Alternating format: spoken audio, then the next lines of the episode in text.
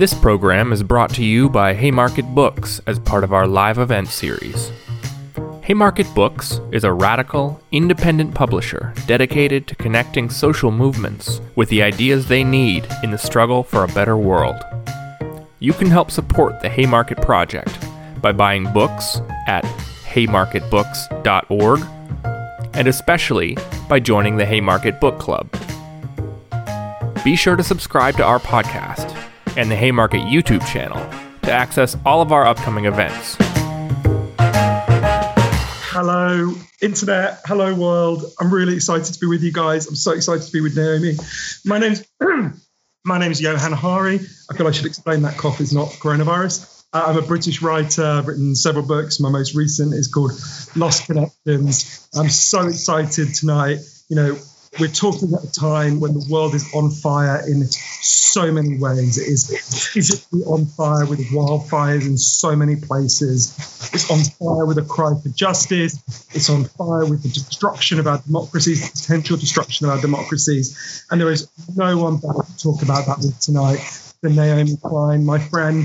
Um, so to the sense of Naomi, I'm sure you all know who she is. But, you know, Naomi is someone who Greta Thunberg said is one of the great inspirations for the young people all over the world who are rising up to demand action on the climate crisis. She's the person who Bernie Sanders said has been consistently way ahead of the curve.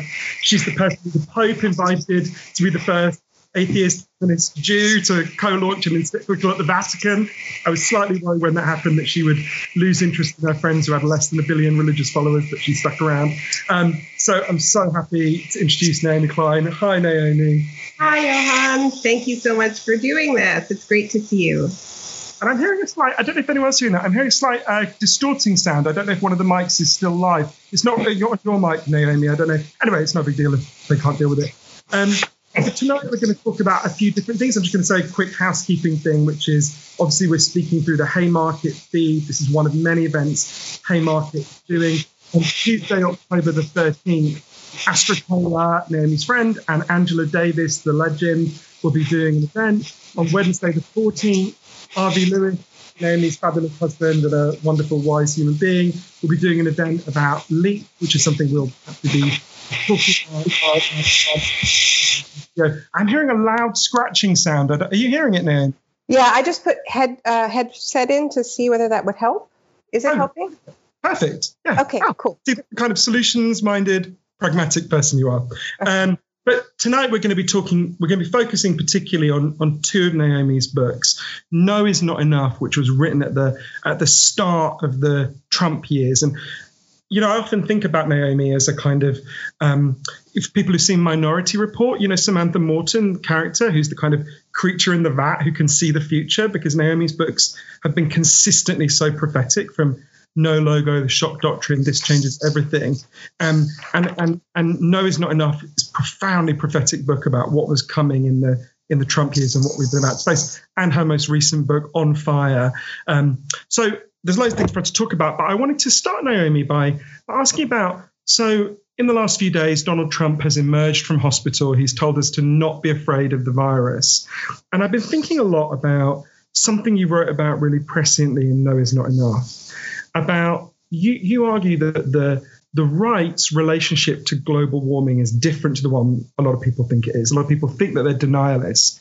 You argue that they're not denialists. I'm interested in the relationship between that and COVID denial. So could you just explain a little bit of your your argument about global warming denial and the right, and then how it applies to this the current crisis? Yeah, sure. Um, so obviously, there are hardcore climate change deniers who genuinely believe um, that you know what we're seeing now is um, you know a natural cycle, sunspots. Um, but in truth, that is a, a, a small and shrinking minority.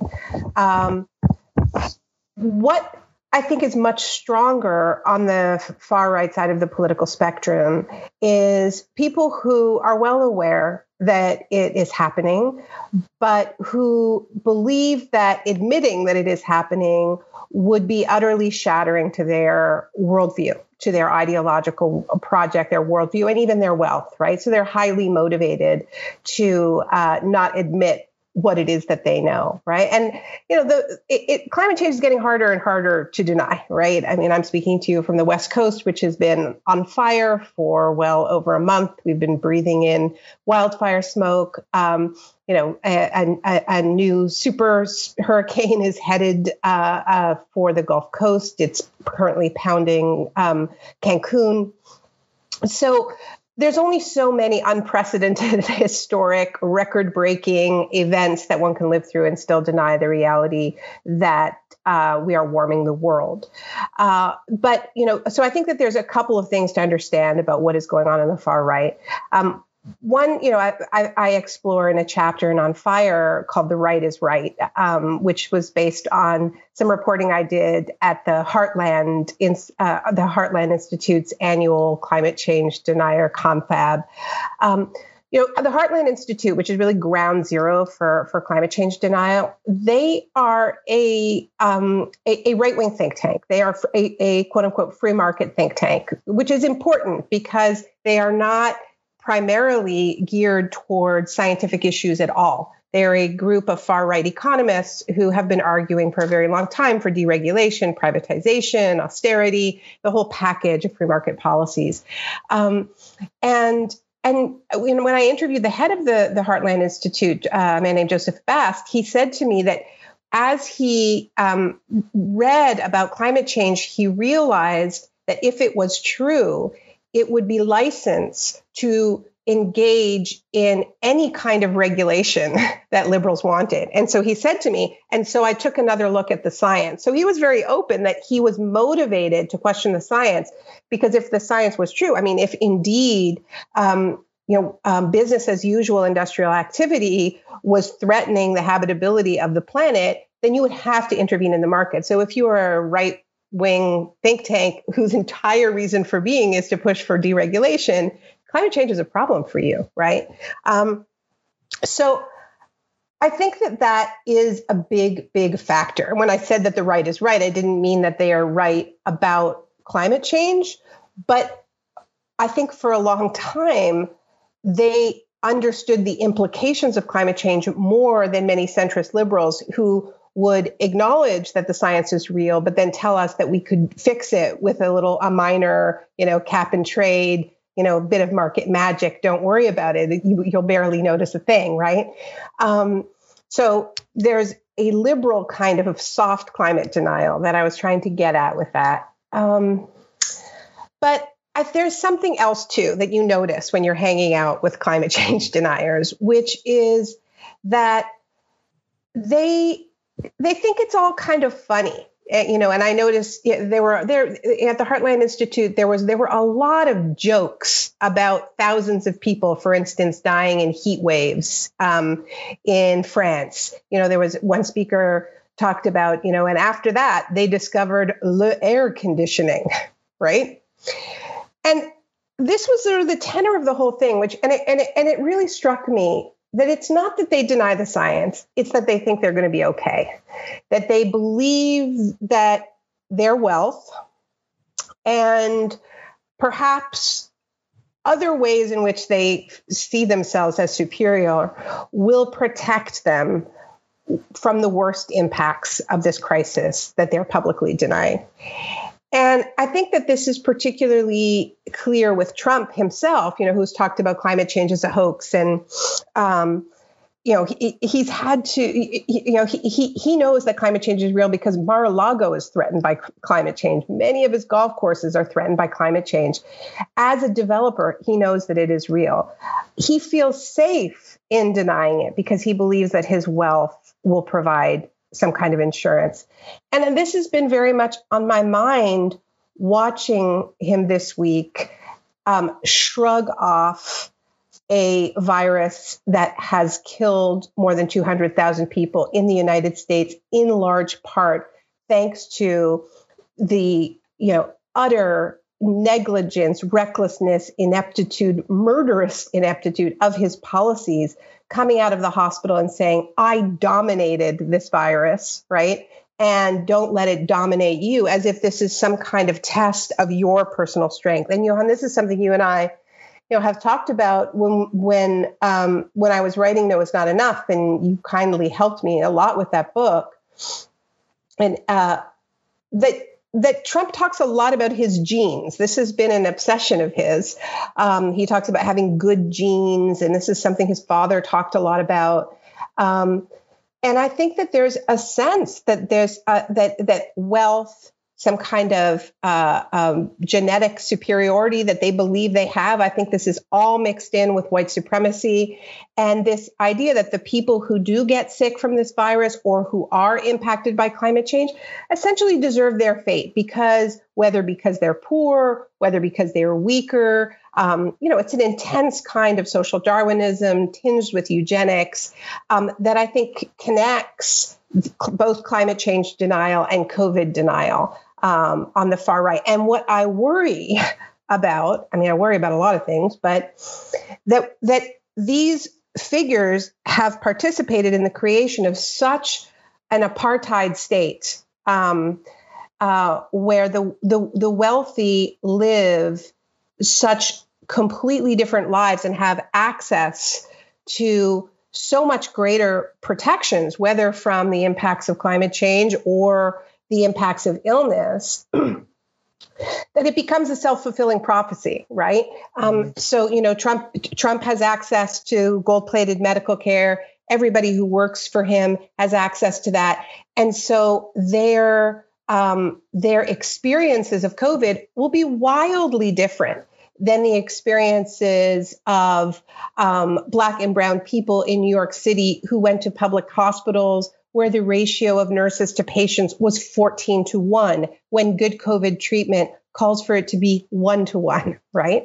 Um, so, so they will tell themselves that they dominated COVID because of their superiority, and this will only reinforce this supremacist thinking that I think is at the core of these crises.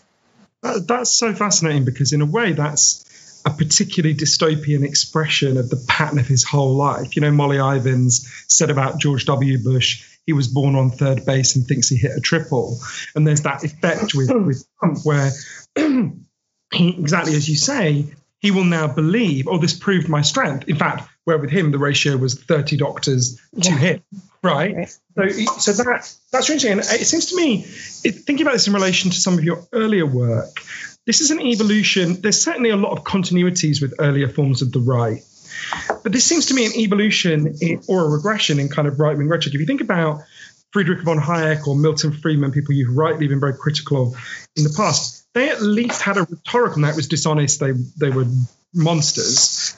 But there was a rhetorical claim: oh, if our system prevails, everyone will be better off right? Mm-hmm. Now, that wasn't true. It was imposed through violence, you know, through the dictatorships they supported in lots of places. But it's interesting to see with, with Trump, in a sense, there isn't even an attempt to have a universalist kind of morality, right? There's it's it's like a Nietzschean or Ayn Randian, not that he would even know who Nietzsche or Ayn Rand were, but Nietzschean or Ayn Randian worldview where actually, well, if you're one of the losers, I'm not here to talk to you, and your death is irrelevant to me. Does that seem right to you that that, that, that kind of evolution in, in thought that's happening? or devolution. I mean, I think that you know it's it's it's always worth worth remembering that Trump's favorite president is Andrew Jackson, who's a genocidal killer, um, and that um, obviously that's a bit redundant, genocidal killer, um, but you know, I raise this because I think that the metabolizing of plague, a virus, as a kind of a test of, of, of kind of a divine superiority or manifest destiny. It runs very deep in the genocidal project of settler colonialism in the mm-hmm. in the Americas. Um, I'll read you a quote from um, Governor John Winthrop in 1634, governor of the Massachusetts Bay Colony. For the natives in these parts, God hath so pursued them. As for 300 miles space, the greatest part of them are swept away by the smallpox, which still continues among them.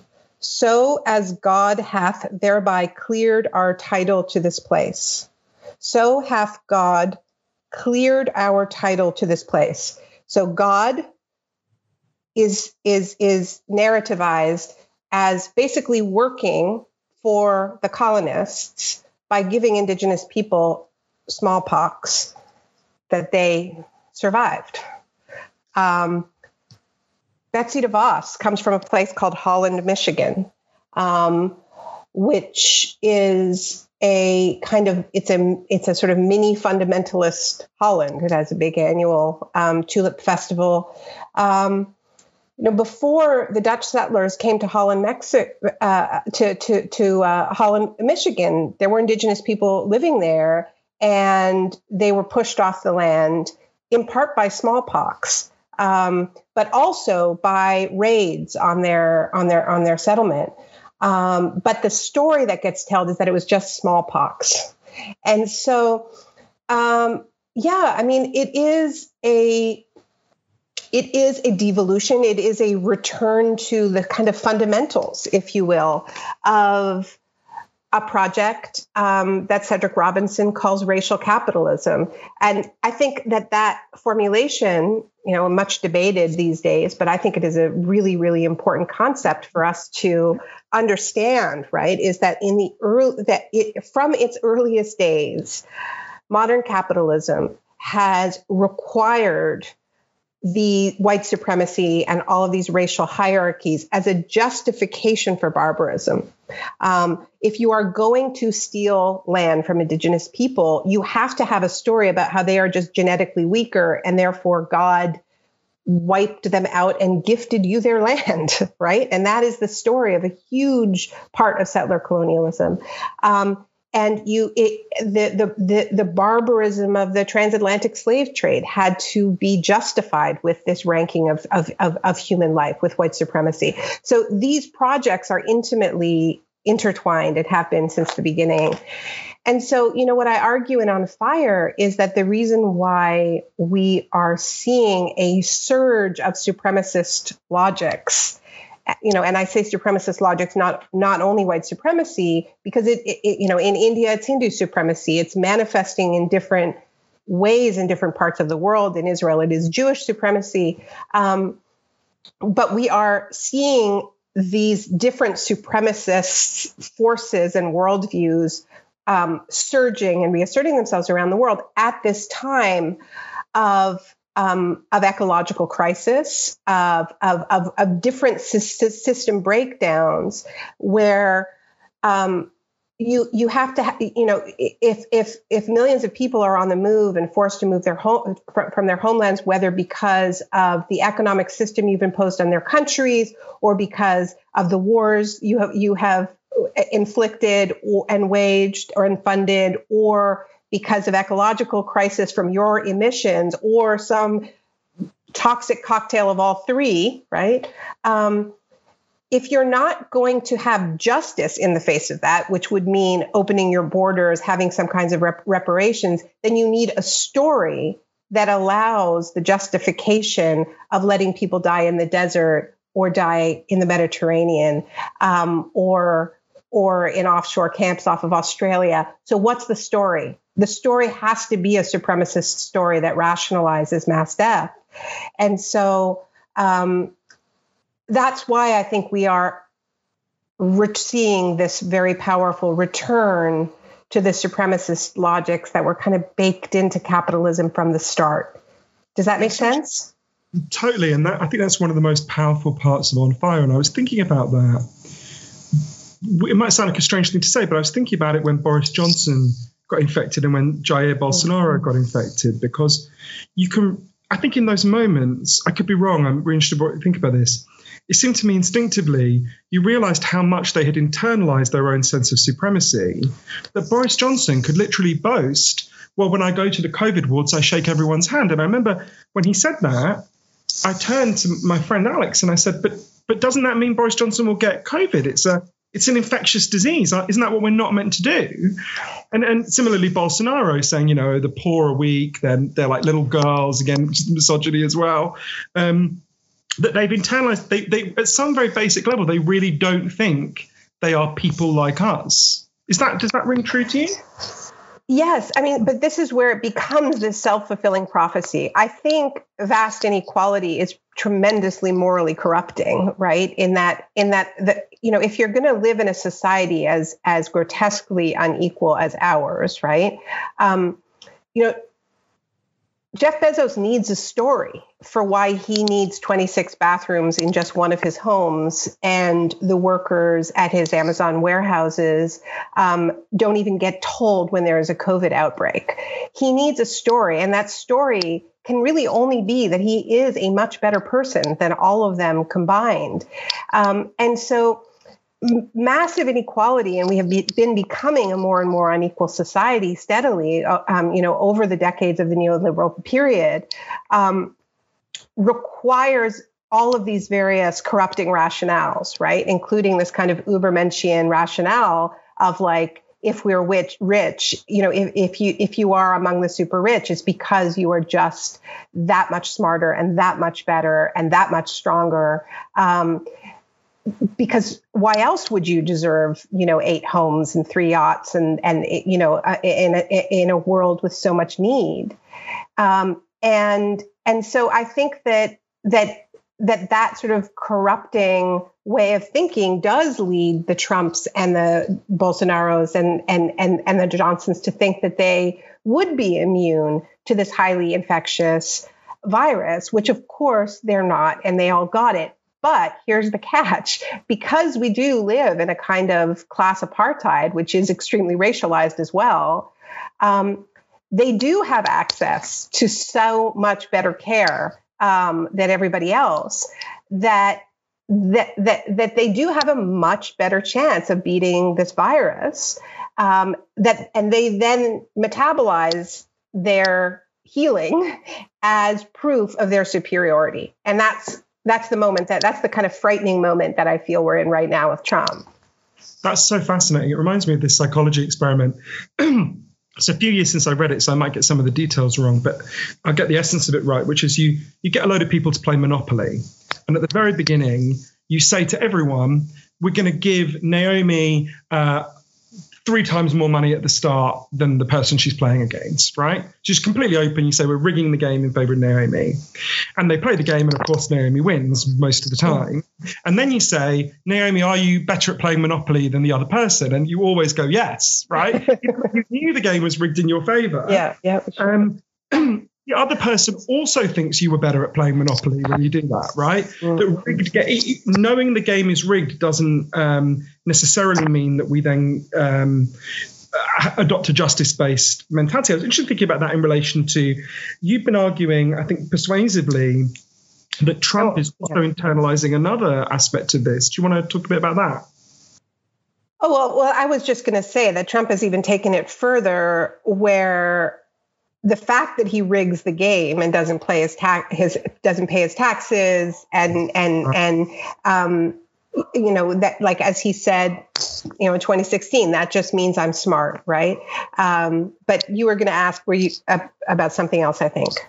That's fascinating and, and really important in that kind of Berlusconi effect, where oh. you, it's seen your parasitism and um, contempt for the game is seen as admirable, not not uh, not contemptible. But I was thinking about what you've been saying as well about evangelicals, and I think a lot of people in our world aren't quite aware of the evangelical narrative that has built up around Trump that you, you argue has oh. actually persuaded Trump himself. Could you just talk a bit about that? Yeah, I mean, and I should say there are lots of different kinds of evangelicals, and they don't all support Trump by any means. Um, but there is, you know, a rise of this Christian nationalist um, uh, uh, you know very powerful force within the Trump administration. And yeah, I think that there is this narrative out there that Trump is playing the evangelicals because we all know that he used to be pro-choice and he's this philanderer and you know uh, sleeps with porn stars et cetera et cetera and sort of a joke of an evangelical heroic figure and so he must be um, just kind of playing them as dupes I, I, and i don't think that that's the case. I actually believe that they have convinced Trump that he is indeed sort of the Lord's instrument. And there is this whole story about how how God is, you know, uh, sneakily disguising his instrument in the form of this sinner uh, uh, Donald Trump, um, but actually he is there to do God's work, you know, before the end times. And, um, you know, it's a messianic narrative for Donald Trump. And, and, and I just, from, from what little I know about, about, um, about narcissistic personalities, I can't imagine how somebody would explain to you, you know, if you had multiple religious figures explaining to you that despite all of your sins, you are actually doing God's work, um, and are, are, you know, and God is working through you through, the, and and it's all been a kind of a clever disguise, and you are absolved of all of that sin, and in fact, you are a kind of a Messiah what narcissist wouldn't go for that story? like, and so I think, in the same way that Trump has convinced himself of all kinds of delusional things, uh, I believe that he, sure, I think he thinks he's the Messiah. I mean, all narcissists on some level think they're the Messiah, but they don't usually have, you know, like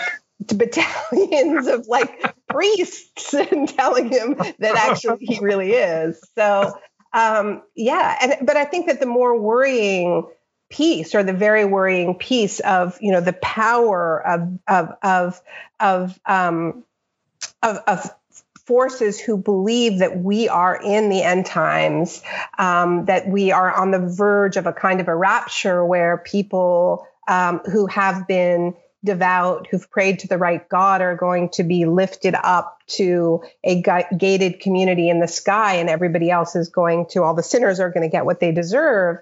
Um, what's worrying about the force of that narrative and how many people close to the president of the United States believe it um, is that it also is a narrative that rationalizes all of this suffering, right? Like all the things that we're seeing, you know, these these these the pandemics, the the the, the superstorms, the fires, the floods, all of it. This is like these are items on an apocalyptic checklist, right? Um, so while you and I might look at this and go like, "Oh my God, we need bold climate action. We need to challenge, you know, market logics. Um, we need a fundamentally different kind of economy um, and society." They're going check, check, check, check. Hey, look, it's almost time, and I'm saved.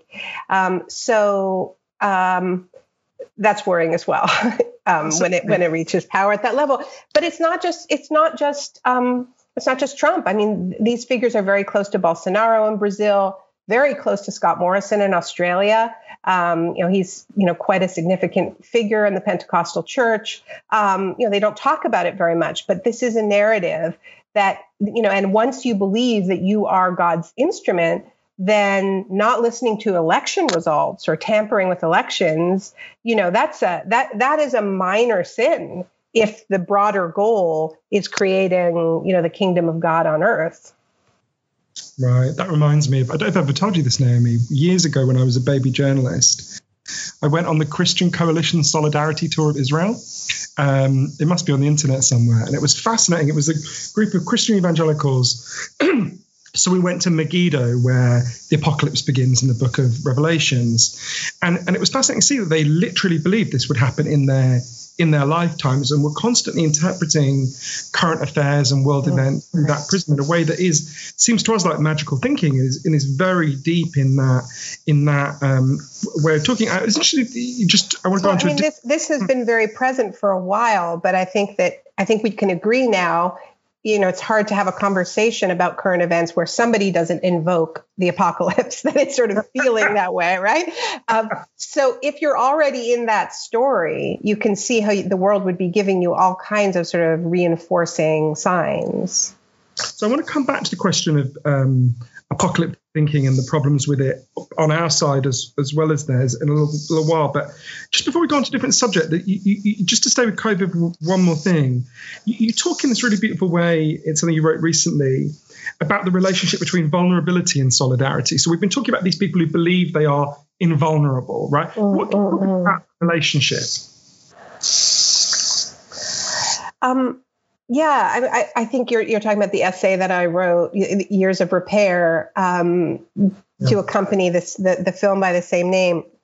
and I was actually quoting Eddie Glaude Jr. Um, he was talking on one of these Haymarket seminars um, with um, with Cornel West, and and and and um, Eddie was was was used this phrase that I, that I found really resonant: um, a solidarity and vulnerability uh, as this something that was going on in the COVID moment. That obviously not everybody is feeling it, as we've been discussing, um, but I have been struck you know, that, you know, I think it's useful to think about the moment that we're in as a kind of moment of revelation, as a kind of unveiling. And um, I think the way I've been thinking about COVID has been really shaped by time I spent in Puerto Rico after Hurricane Maria, where a lot of people talked about Maria as an unveiling um, or as a teacher, um, as a crisis that sort of pulled back the curtain and revealed all the other crises that had been ignored before.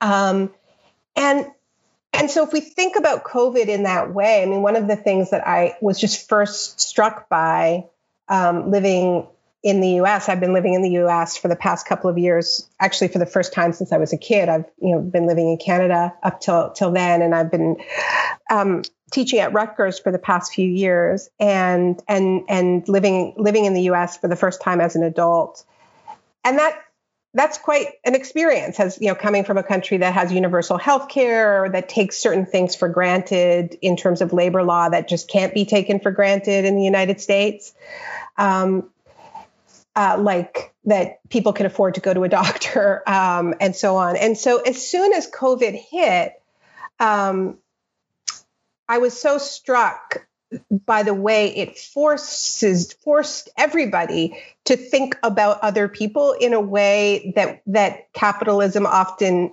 allows us not to right because you know every like if you if you if you go to a restaurant and get something to eat. You have to think about whether the people who, um, you know, who, who made that food uh, had to go to work despite being sick um, because they wouldn't have gotten um, paid time off and because they couldn't afford to go to the doctor, right? Um, so, you know, in the little film that we made, uh, Years of Repair uh, that was um, co-written by Opal Opal Tometi and Avi Lewis and and and and illustrated by the brilliant Molly Crabapple. Mm-hmm. We have this um, passage that talks about hands, right? That in the early days of the pandemic, we all became so acutely aware of our hands, washing our hands, but also thinking about everybody else's hands and all the hands that had touched everything that we were touching and all the hands that were taking care of the people we couldn't care for.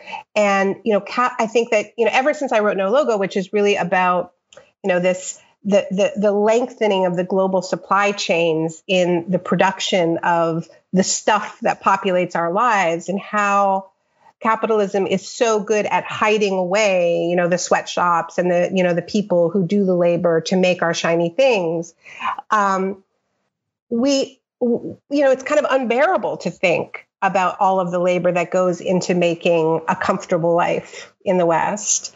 Um, but co- and this is why I think it is useful to think about COVID as this unveiling because the virus has found all of the places where people's labor is being abused and where people are being treated as they as if they are of less value than the goods they make. You hear, heard that again and again. You know, in the meat packing plants, in the Amazon warehouses, um, you know, in the in in in the migrant worker uh, um, fields and in the bunkhouses, that people were being treated again and again as if their lives were worth less than the products that they were that they were producing um, uh, or the animals that they were processing, um, and these are the places where the disease has the virus has spread right? Wherever people are being kind of locked into these inhuman scale workplaces and being treated in really degrading ways. And of course, in prisons and in, and in detention facilities and in, you know, elder care facilities where our elders are being treated as refuse, right? Um, the virus has found those places of, of abuse with sort of laser like accuracy. But at the same time, it has because it is so contagious and, and revealed our porousness, I think there is a potential there, as, as Eddie was saying, um, to build on that solidarity and vulnerability. And um, and I think that that the murder of George Floyd coming in the in in the midst of that, and I think that that's what Eddie was talking about. That there was a kind of a softness because of COVID and also because of the slowing down of life from the velocity of capitalism. That when that horrific racist murder happened, there was a way in which that solidarity just kind of surged up. I love the way you put that, and there's a great line in the the film as well where you say, you know, the virus showed us what was really important. And I thought one of the both there's both the the the negative lesson of all the things we had devalued, all the people, oh. more importantly, the people we had devalued, but there was also, wasn't there, that that positive um, positive lesson. You say, you know, no one missed shopping in this crisis, right? And who did we value? Uh, uh I've been trying to think of a language to kind of talk about this over the last few years, as you know, because you really helped me with it. And uh, in a way, I think just like we all know, junk food has taken over our diets and made us physically sick. A kind of junk values have taken over mm-hmm. our minds and made us mentally sick. You know, we've been taught that life is about money and status and power, Donald Trump is obviously the most extreme epitome of, of, that value system. And actually, there's a lot of evidence from people like Professor Tim Kasser, whose work I know you know, um, that actually makes you feel profoundly miserable. The more more your life is dominated by junk values, the more likely you are to be depressed, the more likely you are to be anxious, for all sorts of reasons that we, we, we can go into later if you like. But this was a real moment when the kind of mask of junk values was pulled away, right?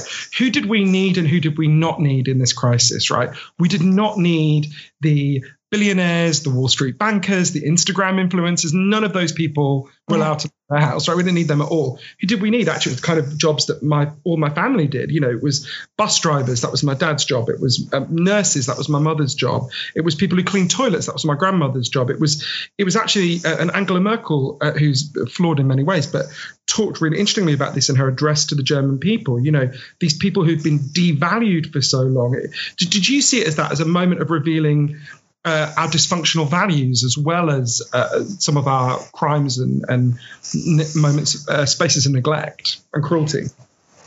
Absolutely. And I think that, um, you know, I've, th- I've, thought a lot about your, um, your, your, your book on addiction, Chasing the Scream, but also lost connections in terms of, you know, what we, we've all been dealing with all kinds of lost connections, right?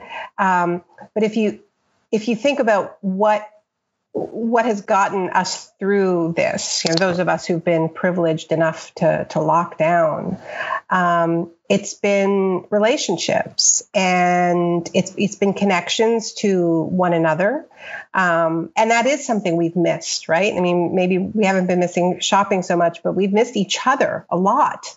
Um, we've missed touch a lot. Um, and you know, our our, our mutual friend uh, V, um, formerly Eve Ensler, um, wrote this beautiful essay uh, uh, in the Guardian that about touch, about uh, about the importance of touch, and people um, articulating how important that is.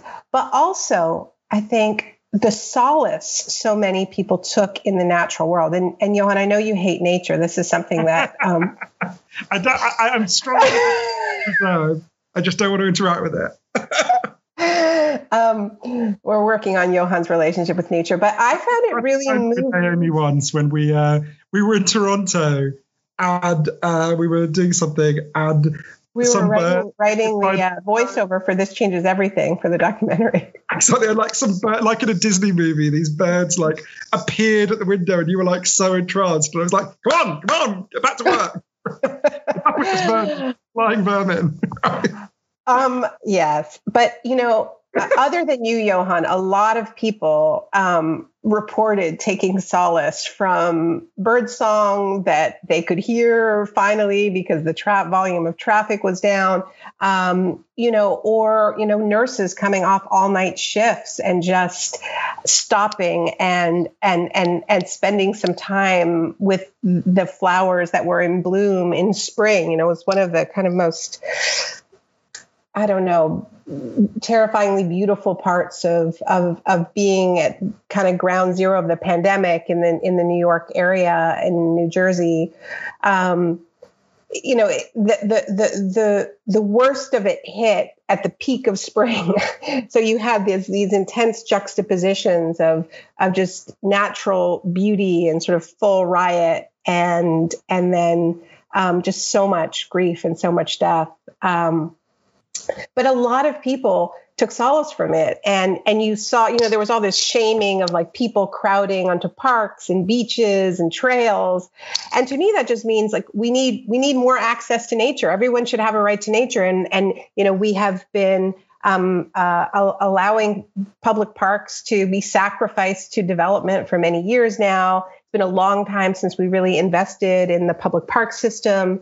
Um, and and and what we now know about the virus is these are the safest places that we can be. So if we think about COVID as a kind of a teacher, um, it's telling us something important. We need those connections to the natural world, and uh, you know, frankly, the safest place kids can be is not in the classroom right now, but you know, outdoors as much as possible. Um, and uh, you know, it would have been nice if instead of spending all of our energy, you know, training up teachers to be able to do Google Classroom and Zoom, we had really invested in outdoor education over these past few months and hired lots of, you know, out of work um, young people to be teaching assistants and outdoor education assistants. And basically, you know, if we were running a kind of a public summer camps all year round where kids can have the kind of socialization that they need, um, be outdoors as much as possible, um, connect with each other and connect with the natural world. And maybe we worried a little less about whether, you know, nine year olds were falling behind on, you know, some matrix of success and some ladder to nowhere that, you know, whether that, that probably is irrelevant anyway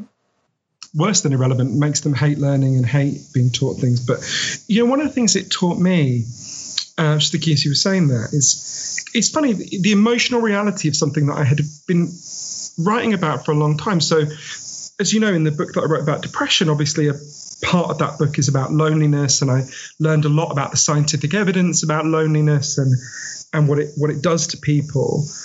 But it was so fascinating to me when I was in lockdown to suddenly realize, to think again about those studies and the, a lot of the social scientists that I interviewed and think, oh, wow, for huge numbers of people, particularly in the United States, they've been in lockdown most of their lives, right? 40% of Americans agree with the st- US citizens agree with the statement, nobody knows me well, mm. right? So that what's that like to have? You know, it's an amazing study that looks at ask people, you know, how many close friends do you have or you could turn to in a crisis? And when they started doing it ages ago, the most common answer was five.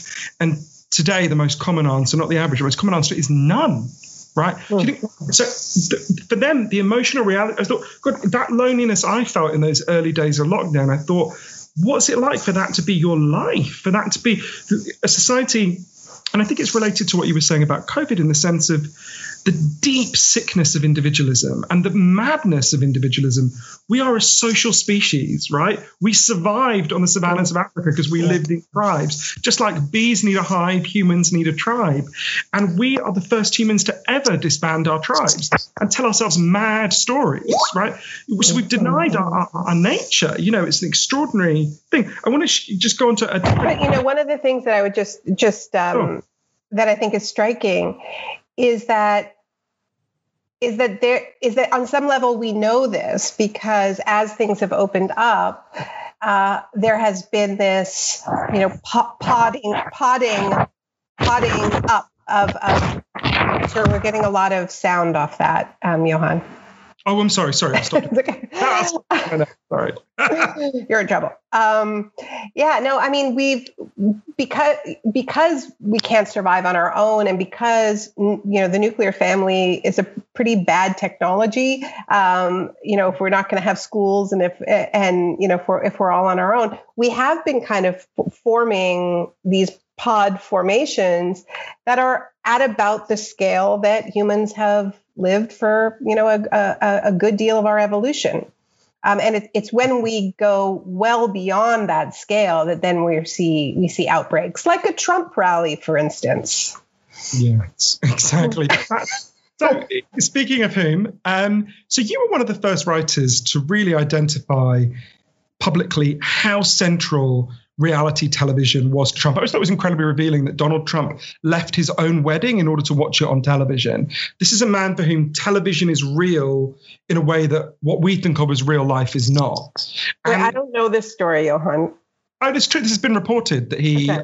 where, but I can send you the link. The I can dig it out. Yeah, so he he was at his own wedding to. Which, um, um, what's the second? The one he cheats on.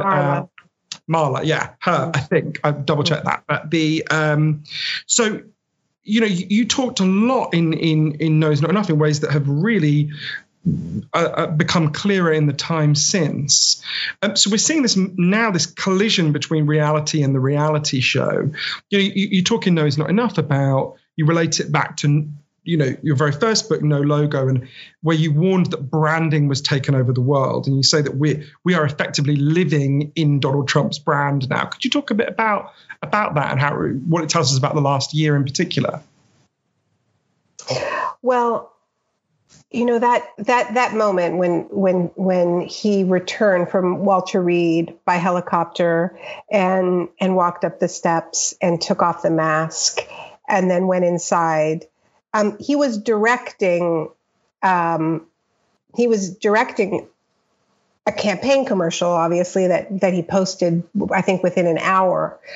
Um, but I think it was more than that. I think I think it, that moment really revealed that for Trump, The Apprentice never ended.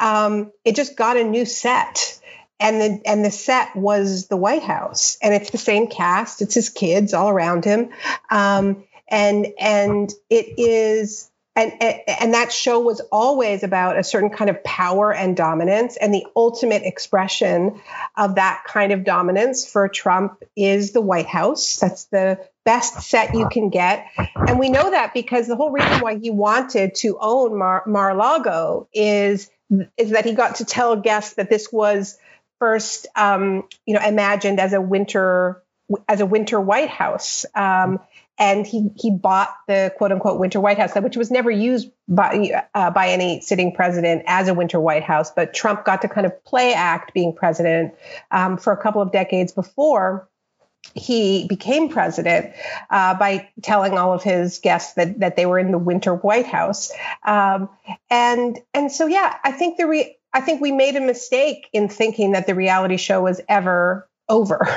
Um, and he just kind of swallowed the world into the same kind of relationship to reality that a reality show producer manufactures. And so he's always editing reality and creating the moment. He has always been able to dominate reality. Um, and, you know, the question is, has he now, is he now facing more raw reality than he is capable of dominating? We don't know the answer to that yet. I mean, he is fighting for his life, um, for his political life, at any rate, and um, and we don't know the answer to that question. Some of the polling would suggest that maybe this sort of avalanche of just raw painful reality of people of of of, of the human uh, um, suffering caused by both COVID and the cruelty of the economic policies, the looting that his administration um, and, and, and, and Congress has prioritized in this period, the looting for corporations um, to just pillage the public sphere um, and absolutely fail to provide the most basic aid to regular people now, as they've, you know, as Trump has seemingly um, uh, abandoned the, the, the the the stimulus plans. Um, although he's going back and forth on this, but um, you know, it's a lot. You know, this is not a show for a lot of people. A lot of people are directly impacted by this, right? So I think that the appeal of The Apprentice, which was an escapist fantasy, right? Um, it's it's it, it's it, it's it's a kind of a numbing Um, and it's and it's the appeal of being able to identify with the winners in a winner loser competition week after week, and that's the plot line of every reality show. And it was very very explicit on The Apprentice. Um, but but I think we are in a different kind of moment where so many people, so many millions of Americans are facing eviction, job loss, um, death of loved ones, illness, um, and and Trump bragging that he is a winner um, and that he has dominated this virus and don't let it dominate you. Um, that may not sell. It's possible that won't sell. Uh, um, but yeah, I mean, your question about about you know Trump, you know what I argued in, in No is Not Enough is that we can't understand Trump without understanding the logic of branding. The, that, that, that, that it is in no way similar to the logic of politics. The logic of branding does not play by the rules, the same rules as, as, as politics. The logic of branding requires that you be true to your brand, not that you be true to anybody else's rules. Um, and the problem with Trump has always been that he created an entirely immoral brand, right? His brand identity is being able to get away with it. It's being so rich that you can dominate any situation, you can force your will onto anyone and anything. Um, and if that's your brand, then you can't get caught out for much of anything except for not really be being in charge. And that's why it was so important for Trump after after being the thing you can that you can least be in, in within the world of the Trump end, which is weakened, right? An illness weakens your body. That's why it was so important for him to stage that scene um, and get it out there immediately. He was frantic about it. The guy could barely breathe. He had to get on that balcony and he had to look strong. He had to embody the Trump brand because that is the source of his power. That's so important what you're saying because it really helped me to understand why so many things that our side and people we admire did to oppose Trump didn't work. I thought about that part of the book a lot. So one of the things we would do would be try to explain to people, well, look, he's done this terribly immoral thing, right? Mm-hmm. But I realized after reading it, it's almost like saying, well, look, I went to Las Vegas and I discovered this terrible immorality, right? We'll go, well, what we go to Vegas for, right? Yeah. That, that actually you're reinforcing the brand through your critique of it. Is that a fair way of thinking about it?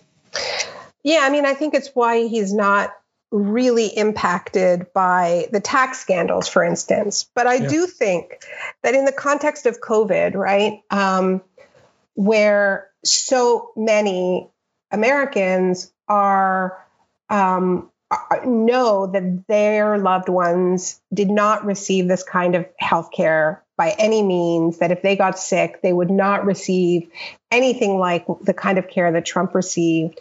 Um, and I think there's something about the spectacle of finding out that he paid $750 in taxes last year, the year before, nothing many years before that. Um, and then seeing this gold plated healthcare that he received entirely at the public expense at a time when so many people are just being thrown to the wolves. I think if the Democrats can't sell that message, gee, like there's something really, really, really amiss. Um, you know, Bernie's been tweeting uh, all day about it um, with very concise messaging. I hope we hear some of that from Kamala Harris tonight in the vice presidential debates. Um, you know, like I said, like reality television is numbing, it's escapism, but we are in a moment where people need real solutions to real problems. Um, and and and and and and the right messaging, the right kind of campaigning from the Democrats, I think could make people rightfully enraged by what they're seeing from Donald Trump right now. I'm not sure his brand can survive this in this context, in this context. That's so important. So when I feel really pessimistic, I start to think that we I don't think this is separable I guess the fancy way of putting it is that we're living through a kind of epistemological breakdown, a breakdown in the nature of the way we perceive reality collectively. Now, I don't want to romanticize how we saw reality before. In the wonderful days when Walter Cronkite told everyone what to think, there were a huge amount of people left out of that. You know, you had to read Manufacturing Consent by Noam Chomsky and Ed Herman to see that was a that was a terrible model in many ways. But uh, uh, so I don't want to romanticize that. But this this um, this disastrous fracturing, this this all of us getting our news through mediums which prioritize rage and abuse and anger and and uh, penalize sane thinking in many ways. Mm-hmm. Um, I, I, really worry that, as you know, I spend a lot of time in kind of you know, away from New York and LA, and you know, in places like, well, I'll give you an example in Las Vegas. As you know, I spend a lot of something I'm writing. I've been spending a lot of time the last few years with really poor people in Las Vegas, people who live in tunnels, people who live in trailers. One thing that's really striking and disturbing to me is how many of them are good, admirable people, people you would really like, really admire Donald Trump, and I, and I kind of and it's been fascinating talking to them, saying, "Well, what what do you admire about him?" Right? And they literally see a different person because they consume media in a different way. They they see a person that we don't see. Right? The, mm-hmm. the degree the, the degree of the divergence in perception of reality. Of course, there's always been that to some degree, but it's such an extreme divergence. The, and, and of course, some of them believe the QAnon stuff. And in a funny way, Mm-hmm. Um, I don't want this to be misunderstood, but I actually find it strangely reassuring that one of the things they admire about him is the QAnon thing. Now, I want to be clear: QAnon is a ludicrous, grotesque lie. It's nonsense. It's it's appalling garbage uh, and vile. But what's interesting to me is they they they can't look at Donald Trump as he is and admire him because he's so grotesque and so so obviously immoral. So what they have to do is create a hyper moral story for him. What the QAnon story essentially. I mean, he looks like this, rather like the evangelical story you were saying about, yeah. you know, how the Lord sends a flawed messenger. He looks like this grotesque, immoral person, but actually he's hyper moral. He's the most moral. He's saving these children from dungeons. How can you not support mm-hmm, that? Mm-hmm. I really worry about that. That that deep divergence in reality, and those things are only as you know. You've been a big champion, rightly, of Shoshana Zuboff's brilliant book, Surveillance Capitalism. Those mechanisms are only going to become more sophisticated unless we regulate them in, or, mm-hmm. or take that model away. Right? Can you talk yeah. a bit? What, what do you think as I say that? Yeah, I mean, this is i mean maybe another thing thinking about covid as if we if you go with me on the on the covid as as as unveiler as teacher mm-hmm. um you know one of the things that i think we have learned is that is that connectivity you know digital access is an essential service and we need to govern it as a commons we cannot leave it um, to these um, predatory players whose business model was to actually give us the illusion of a commons, right? So, like for the first few years, this is why it's sort of interesting. I was thinking about Trump. You know, he gets talked about as an outlier, as a businessman. Um, you know, there's been all of this um, sort of finger waving about, well, you know, he wasn't even a profitable businessman. Like, you know, his businesses were losing money, and and um, and you know, it wasn't until The Apprentice came along that he started making money, um, and all that's true. But it's also true of a lot of companies in Silicon Valley where they really didn't have a business model except building their brand, just like Donald Trump, um, for a very long time. Um, you know, Facebook for a long time was just offering people an entirely free service, which it was marketing as a digital town square right? Using that discourse of the commons, of a place, of a public sphere where we would all meet and talk mm. and, uh, uh, you know, but uh, connect with our friends and family. And it would be, um, it would, it, it would serve the role that a pu- public space used to play. Um, you know, same with Twitter. There was no business model for a really long time. Same with Google for a really long time. So this has been this is a very particular kind of industry where you have um, it, it, very very deep pocketed venture capitalists that just say to these companies, just grow, just dominate, dominate the sphere, right? Whether it's Uber, whether it's Google, whether it's Facebook, whether it's Twitter, um, just become completely dominant and make sure you're the only game in town. You don't need to have any way of making money and in and and so people get used to the idea that actually they have a right to information um, and uh, and they volunteer their labor for these organizations and are and provide all kinds of free content as we all do. Um, and then the business model turns out to be selling our data and predicting our behaviors right? But the entire thing was fraudulent. The entire thing was untransparent. The and the entire discourse and this is where it's interesting um, was actually selling us the idea of a digital town square, of a, co- a, digital commons. And so I think, yeah, I think we need to say, actually, we do need a digital commons and we need for it to be governed as a commons.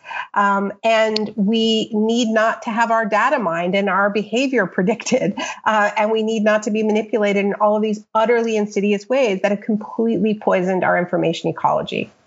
One of the parts of No is Not Enough that really haunted me and, and affected my behavior in quite a lot of ways was where you talk about the, you talk about Trump as a product of all sorts of trends, but you, you, talk about how those trends are acting on us. Now, Trump isn't a very extreme version, of course, mm-hmm.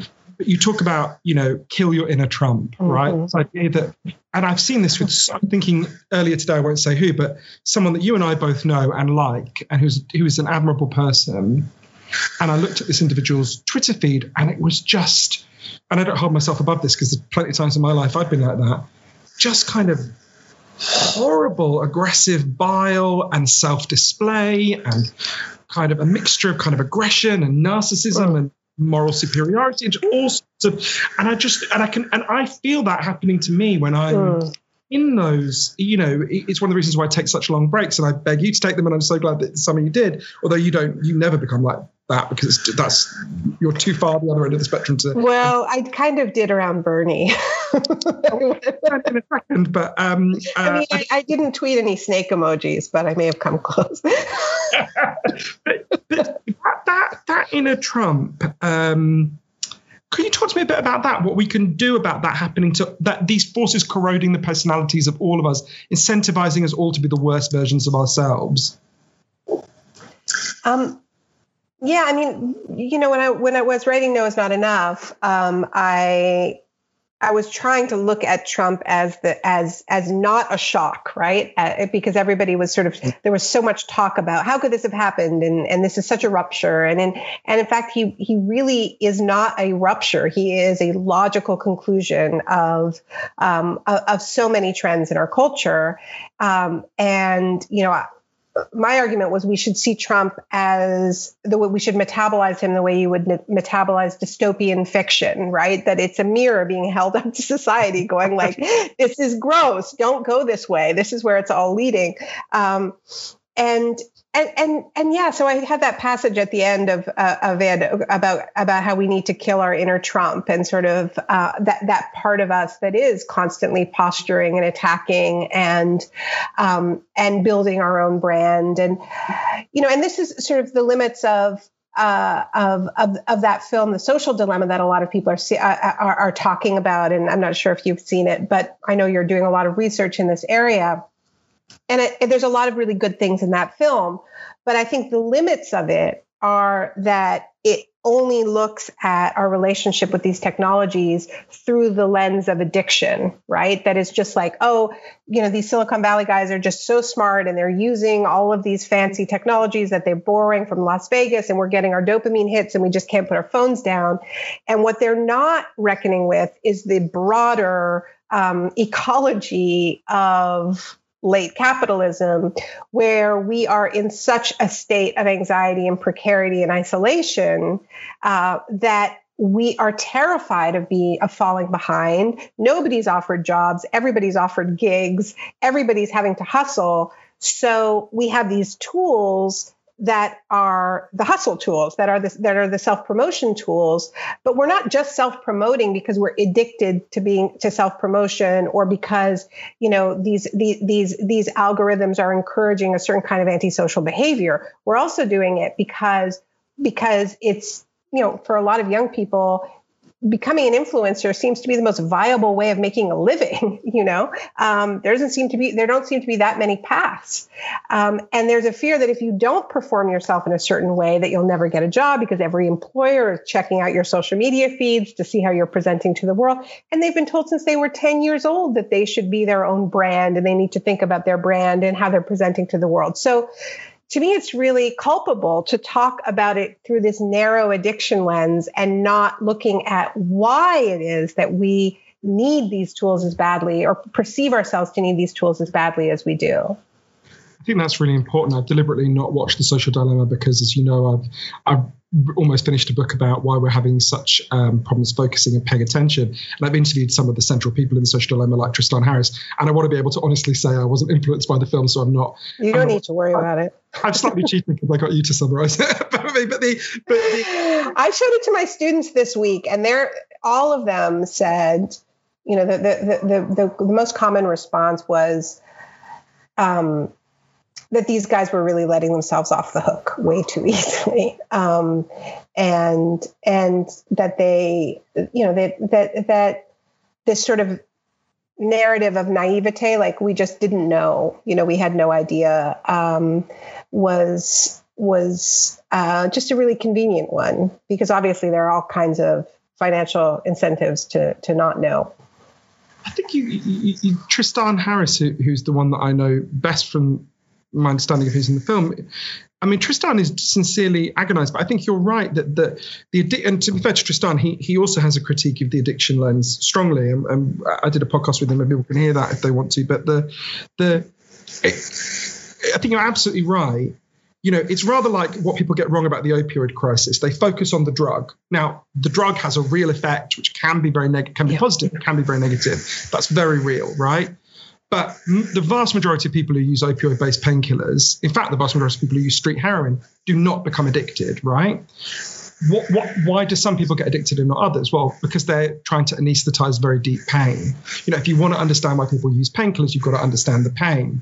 And in the same way, these these these devices driven by these tracking and tracking technologies that are designed to manipulate our behavior, they arrive in a society that's already devastated socially, right?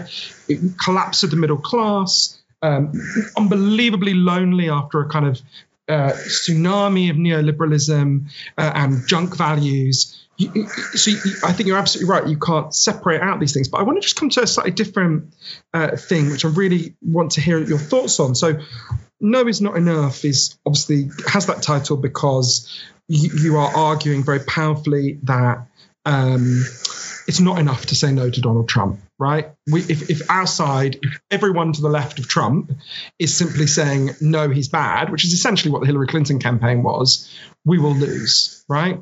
Um, so you then became a key part of the most substantial yes that has been offered to the American people since the New Deal, or arguably ever in the history of the Republic, which was the, the Bernie campaign. And I'm really fascinated. You were very closely involved. I don't know how much come to where I'm talking about how involved you were, but I mean, I saw up close. You were, you know, really deeply involved. I also loved your barnstorming incarnation where you would introduce them. I love barnstorming, Naomi. I wanted to come back more. it was a whole new thing for me. States. Um, I'm fascinated by what you learned, positively and negatively, from that experience of that that that campaign. Um,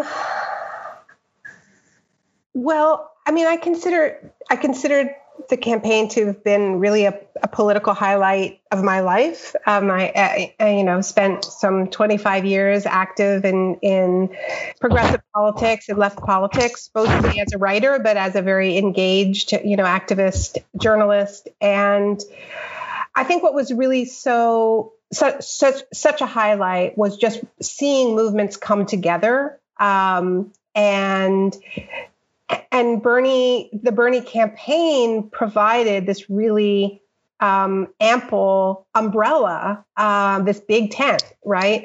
Um, so you know that you had groups like Sunrise and the Dream Defenders and unions like National Nurses United and um, you know have been arguing for Medicare for all for so long um, uh, um, you know, different, uh, many different migrant rights groups, um, and people really coming together to um, to to to develop a common agenda. Um, and, and and those relationships are outliving the campaign in lots of ways.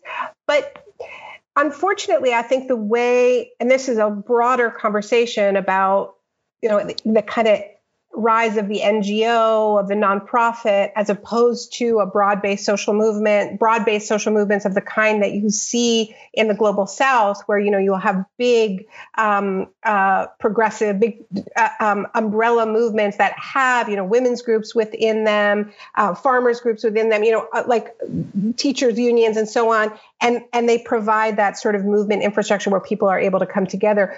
We really haven't had that in North America for a really long time, and so the Bernie campaign provided that tent, and a lot of people came into it and found common ground. And we're still seeing relationships evolve, but we don't have that kind of glue, the glue of the Bernie campaign.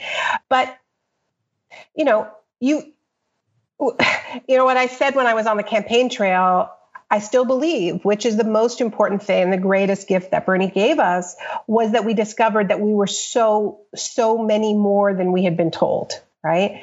Um, and that so many of us had internalized the kind of marginalization story of the neoliberal period where we were told that we, and because of, and this is where we can say kind of something nice about social media, Johann, after all of that, right?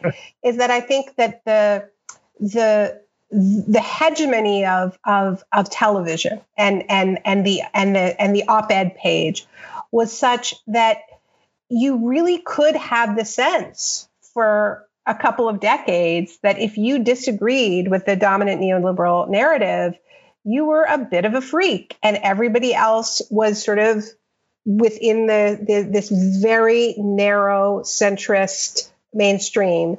Um, and and and I think the combination of Bernie's campaign and really savvy use of social media meant that we discovered that we'd been lied to. That actually there was a progressive majority out there, um, or something close to a majority, and um, and so that's something that we like. I I still believe that that that it was possible for that coalition or an even broader coalition to have won. And if we didn't win, we need to be self critical about why we didn't win.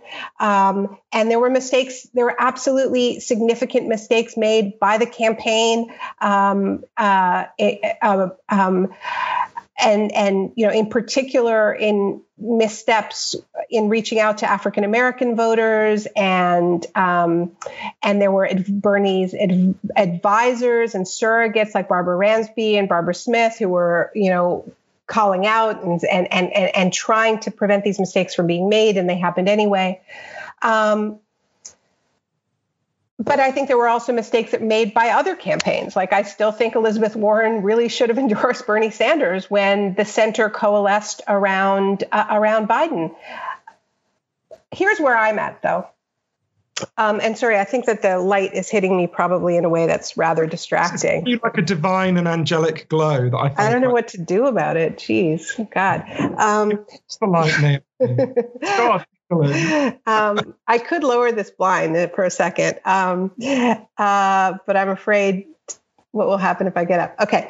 Um, you know, when I was on the when I was in Las Vegas, um, I, I met I met a lot of voters who told me that they agreed with Bernie on policies, but they thought he was too high risk. That they were supporting Biden because they felt the stakes this election were so high that it was so important to get rid of Donald Trump because he is so intensely dangerous um, that that that it just felt too risky to back a self-described democratic socialist. I heard this from a lot of older African American voters, and I have you know I have to say that they I that they may have be right that that you know I what I what I always said is that all the candidates are risky, that there is no safe bet against Trump, um, that Biden has his baggage, and it's very similar to the baggage that Hillary had, and that sometimes what seems safe is actually dangerous. I mean, Hillary was positioned as the safe bet against Trump, and she didn't beat him. Um, Bert, but you'd have to be you you you you you you would have to truly not understand American history to believe that Bernie was a safe candidate.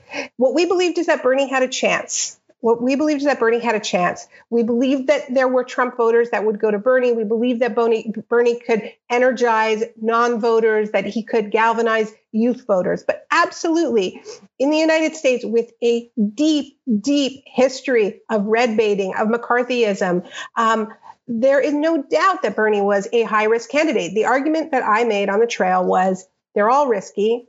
Let's make a risk reward calculation here. Bernie is risky, but the reward is Medicare for all, is free college tuition and a Green New Deal. Biden has his risks, but you know, we're going to have to push him so hard to get anything like those policies.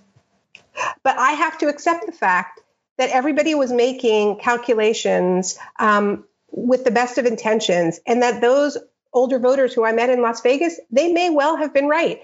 Biden is doing very well in the polls. A lot of people see him as a safe choice. And so at this point, um, you know, I think that, that that he is the candidate that that that is the our only chance of getting rid of a white supremacist wannabe dictator. And um, you know, I absolutely agree with Bernie that this is not a race between Biden and Trump. It is a race between Trump and democracy. Um, I think that if Bernie had won the primaries and lost the election to Trump, the left would have been dead for 50 years in the United States. As it is, I believe that we need to rally behind the Democratic ticket, get rid of Trump, and then we need to make Biden's life a living hell and push for the things we actually need. You know, it, and so it, that's where I'm at with it. Um, and yeah. I remember speaking to you the day Bernie won Nevada and mm. you were in Vegas. And I've never heard you happier in all the time I've known you. Don't remind me. It's hard now. I found it, look, it was hard to watch the debate between Johann, I'm just going to deal with this with this light for one second. Sure, so you, I'm, I hear you, so keep talking. Yeah. yeah. you know, it was hard to watch the debate between Trump and Biden for all sorts of reasons, right? But it was hard not to think, oh, if Bernie had been there, or I mean, yeah, I mean that's a very. I mean, it was fascinating as well that Vegas was this place that that Bernie won so definitively as well, because obviously I've spent so much time in Vegas now, and it, it's interesting because Vegas has this fascinating history of union organizing. Right, Vegas is one of the last places where you know, if you work at Caesars, you know, and you're an ordinary member of staff at Caesars, you get health insurance, right? But actually, it's a powerful demonstration of the power of union organizing. So it's a weird thing. Vegas is both the epitome of junk values and the deepest challenge to it in the in the United States. Uh, uh, we're getting some questions from um, uh, people in the world listening to us. Humans. Um, Humans. They were there. So I want to start with asking one about. Uh, so this is a question from. Uh, sorry, I'm getting them texted to me by Anthony Arnove.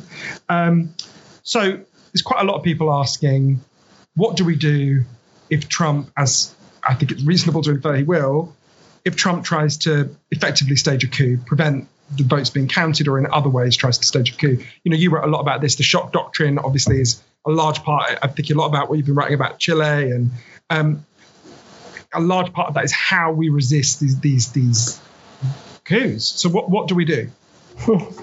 how do we resist coups? Um, well, that is a very important question, um, and I think the most important thing that we need to to learn from is um, you know places that have have repelled coups in the past. And you know i often tell the story of um, being in argentina in in, in, in, the midst of the economic crisis that began in 2000 um, uh, uh, and one and uh, in January 2001, um, and um,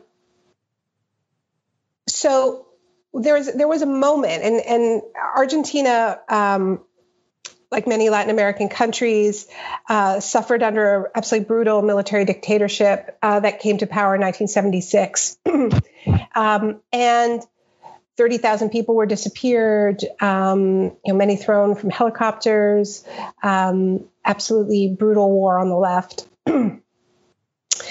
and um, when that military coup happened, it it, it, happened in the name of restoring order and security. It happened during a time of upheaval, large protests. Um, uh, there was uh, left-wing, um, you know, armed groups, um, uh, and and this the pre, the pretext for the coup was restoring order.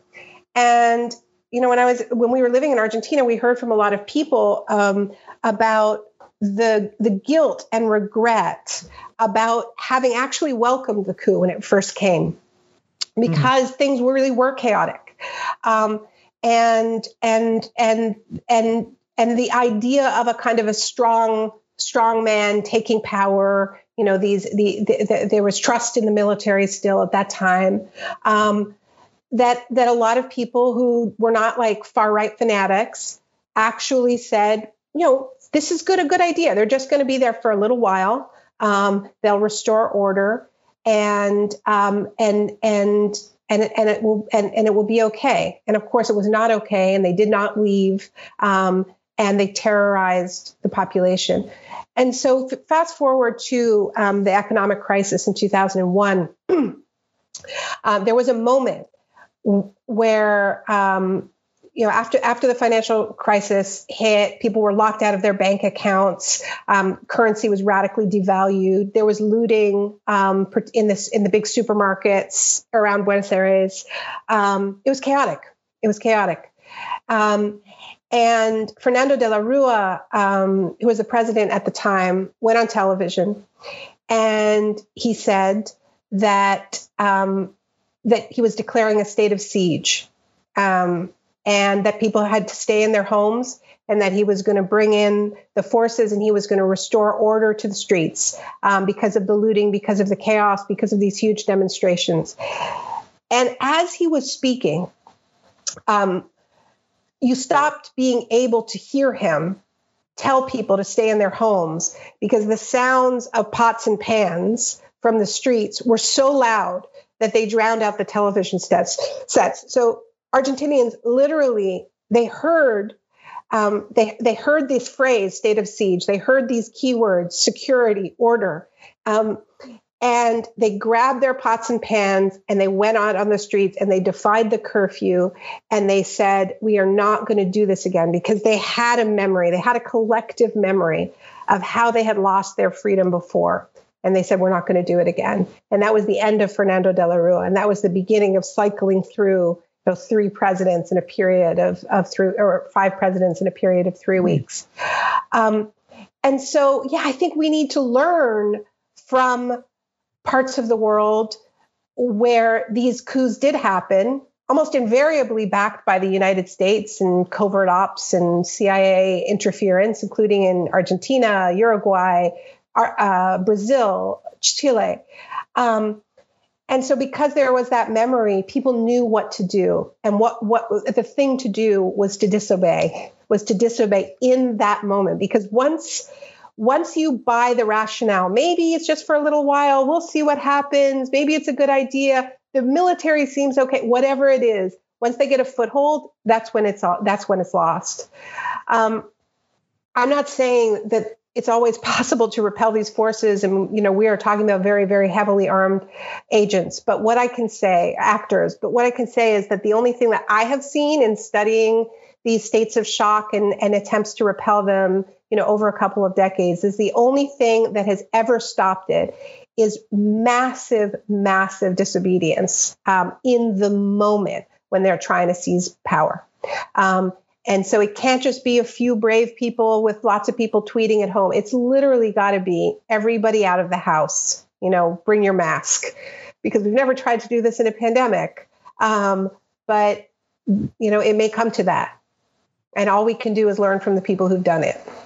So that's what we do if we get to the point that Trump is uh, trying to obstruct the election results. But well, obviously, what we try to do is is is, is make you know this is where I think the Democrats are right that that um, that the the that the more decisive a victory it is, that the more overwhelming the victory it is, the less, the more difficult it is to contest it, you know, through a stacked court or you know or some kind of te- technical means um, you know the stronger people's hands are going to be so lots of people are saying what should we be doing in the yeah. period leading up to the election so what would you yeah. most recommend people at home watching do you know, phone bank, um, you know, get involved in down ballot races, get involved in Senate races, get make make sure that your your friends and family are registered to vote. Um, uh, and there's lots of of great groups that are doing this work. Um, you know, look, you, you know, just hook in with one of the groups whose values are aligned with yours and and, and, do that work. And, you know, I know that there are folks in the Bernie campaign who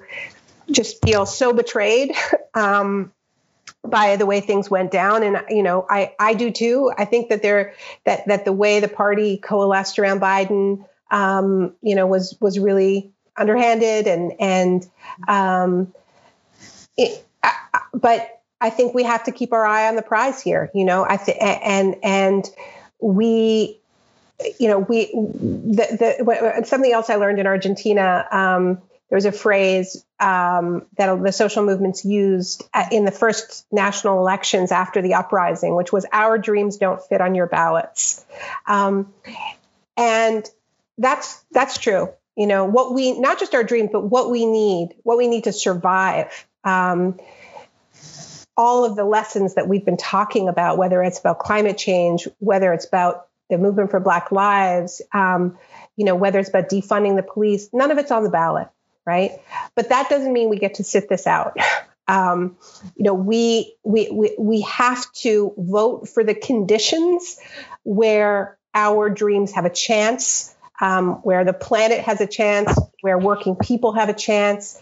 It is so important to remember. You know, the uh, FDR didn't deliver the the New Deal um, you know, uh, and and I don't want to romanticize the New Deal because there were many people who were left out and discriminated against inside New Deal programs. But it did bring Social Security, it did bring unemployment insurance, it did break up the banks, it did create 800 state parks and employ millions upon millions of people, including artists and young people. And the fact is, FDR didn't run on that ambitious program. He ran on a, ran on a few pieces of it, but during his first term in office, there was such a high level of of, of, of, of, organization, of unionization, of disruption. In 1933, 34, 35, 36, 37, every year there were more strikes than the year before. Um, sit down strikes, general strikes, closing down ports. Um, and, and, and every year the New Deal got broader and more ambitious. And so that's the dynamic that we that that we need to hope for. FDR was not a socialist. What FDR was was terrified of the socialists. Um, so you know, Alicia Garza uh, a couple years back talked about how we're not voting for a candidate. We're voting we're voting for the terrain on which to fight. Um, and I think about that a lot. I think that that's exactly right. That we need to vote for the terrain on which to fight. Um, but you know, it, this is not a kind of a um, this shouldn't be a tough call. Um, we have to get rid of Trump right now. That seems like such a good point to end on. It reminds me of when uh, years ago Amy Goodman was interviewing Robert Fisk, um, the British uh, war correspondent uh, who I used to work with, in fact. And at the end, Amy said to him, um, uh, Robert, I can't do her voice, but Robert Fisk, what, what gives you hope? Robert Fisk said, Hope? I don't have hope. And that was very much the difference between a British response and so what you've just done is the perfect rousing oh. North American, and absolutely right, uh, and and so important. I would just say to everyone listening, in addition to all the fighting that we're going to have to do over the next period leading up to the election, and I fear the period after the election, um, this is a great time to. Um, this is a great time to read No Is Not Enough. It was really happy. It's a great time to read On Fire. It, on, you know, these are incredibly prescient books. They've shaped so much of my understanding of the world. And once you've read these books and Naomi's other work, um, you, can see the world differently. It's, it's. I always think of Naomi as like an incredible maker of maps. You then understand where you are in relation to the rest of the territory, and until you have an accurate map, you can't find your way out of wherever you're stuck. Um, so please get those books. Hooray for Naomi. Thank you Thank so you, much. Johann. Thank you to Haymarket. I should just say the last, very last thing I have to say is that um, on Tuesday, October 13th, Astra Taylor is talking to Angela Davis. I want to watch that. And on Wednesday, the 14th, uh, Naomi's amazing husband, Avi Lewis, will be talking about Leap and their new video, Messages from the Future, on wh- whatever feed you watch this on. And we didn't get to do our Kamala Harris, Mike Pence impersonations. We could have done halfway through, but I'm going to go and watch them now. And uh, goodbye from Turkey. Thank you soon. you. Bye, Johann. everyone. Thanks for Be well. watching. Thank Bye. you. And thank you, Lindsay, for the captioning. Yes, hooray. And to John, the technician. Hooray. Thank you so much. Bye. Thanks for listening. If you liked this episode, subscribe to our podcast and to the Haymarket Books YouTube channel, where events like this one are hosted live. And don't forget to check out haymarketbooks.org.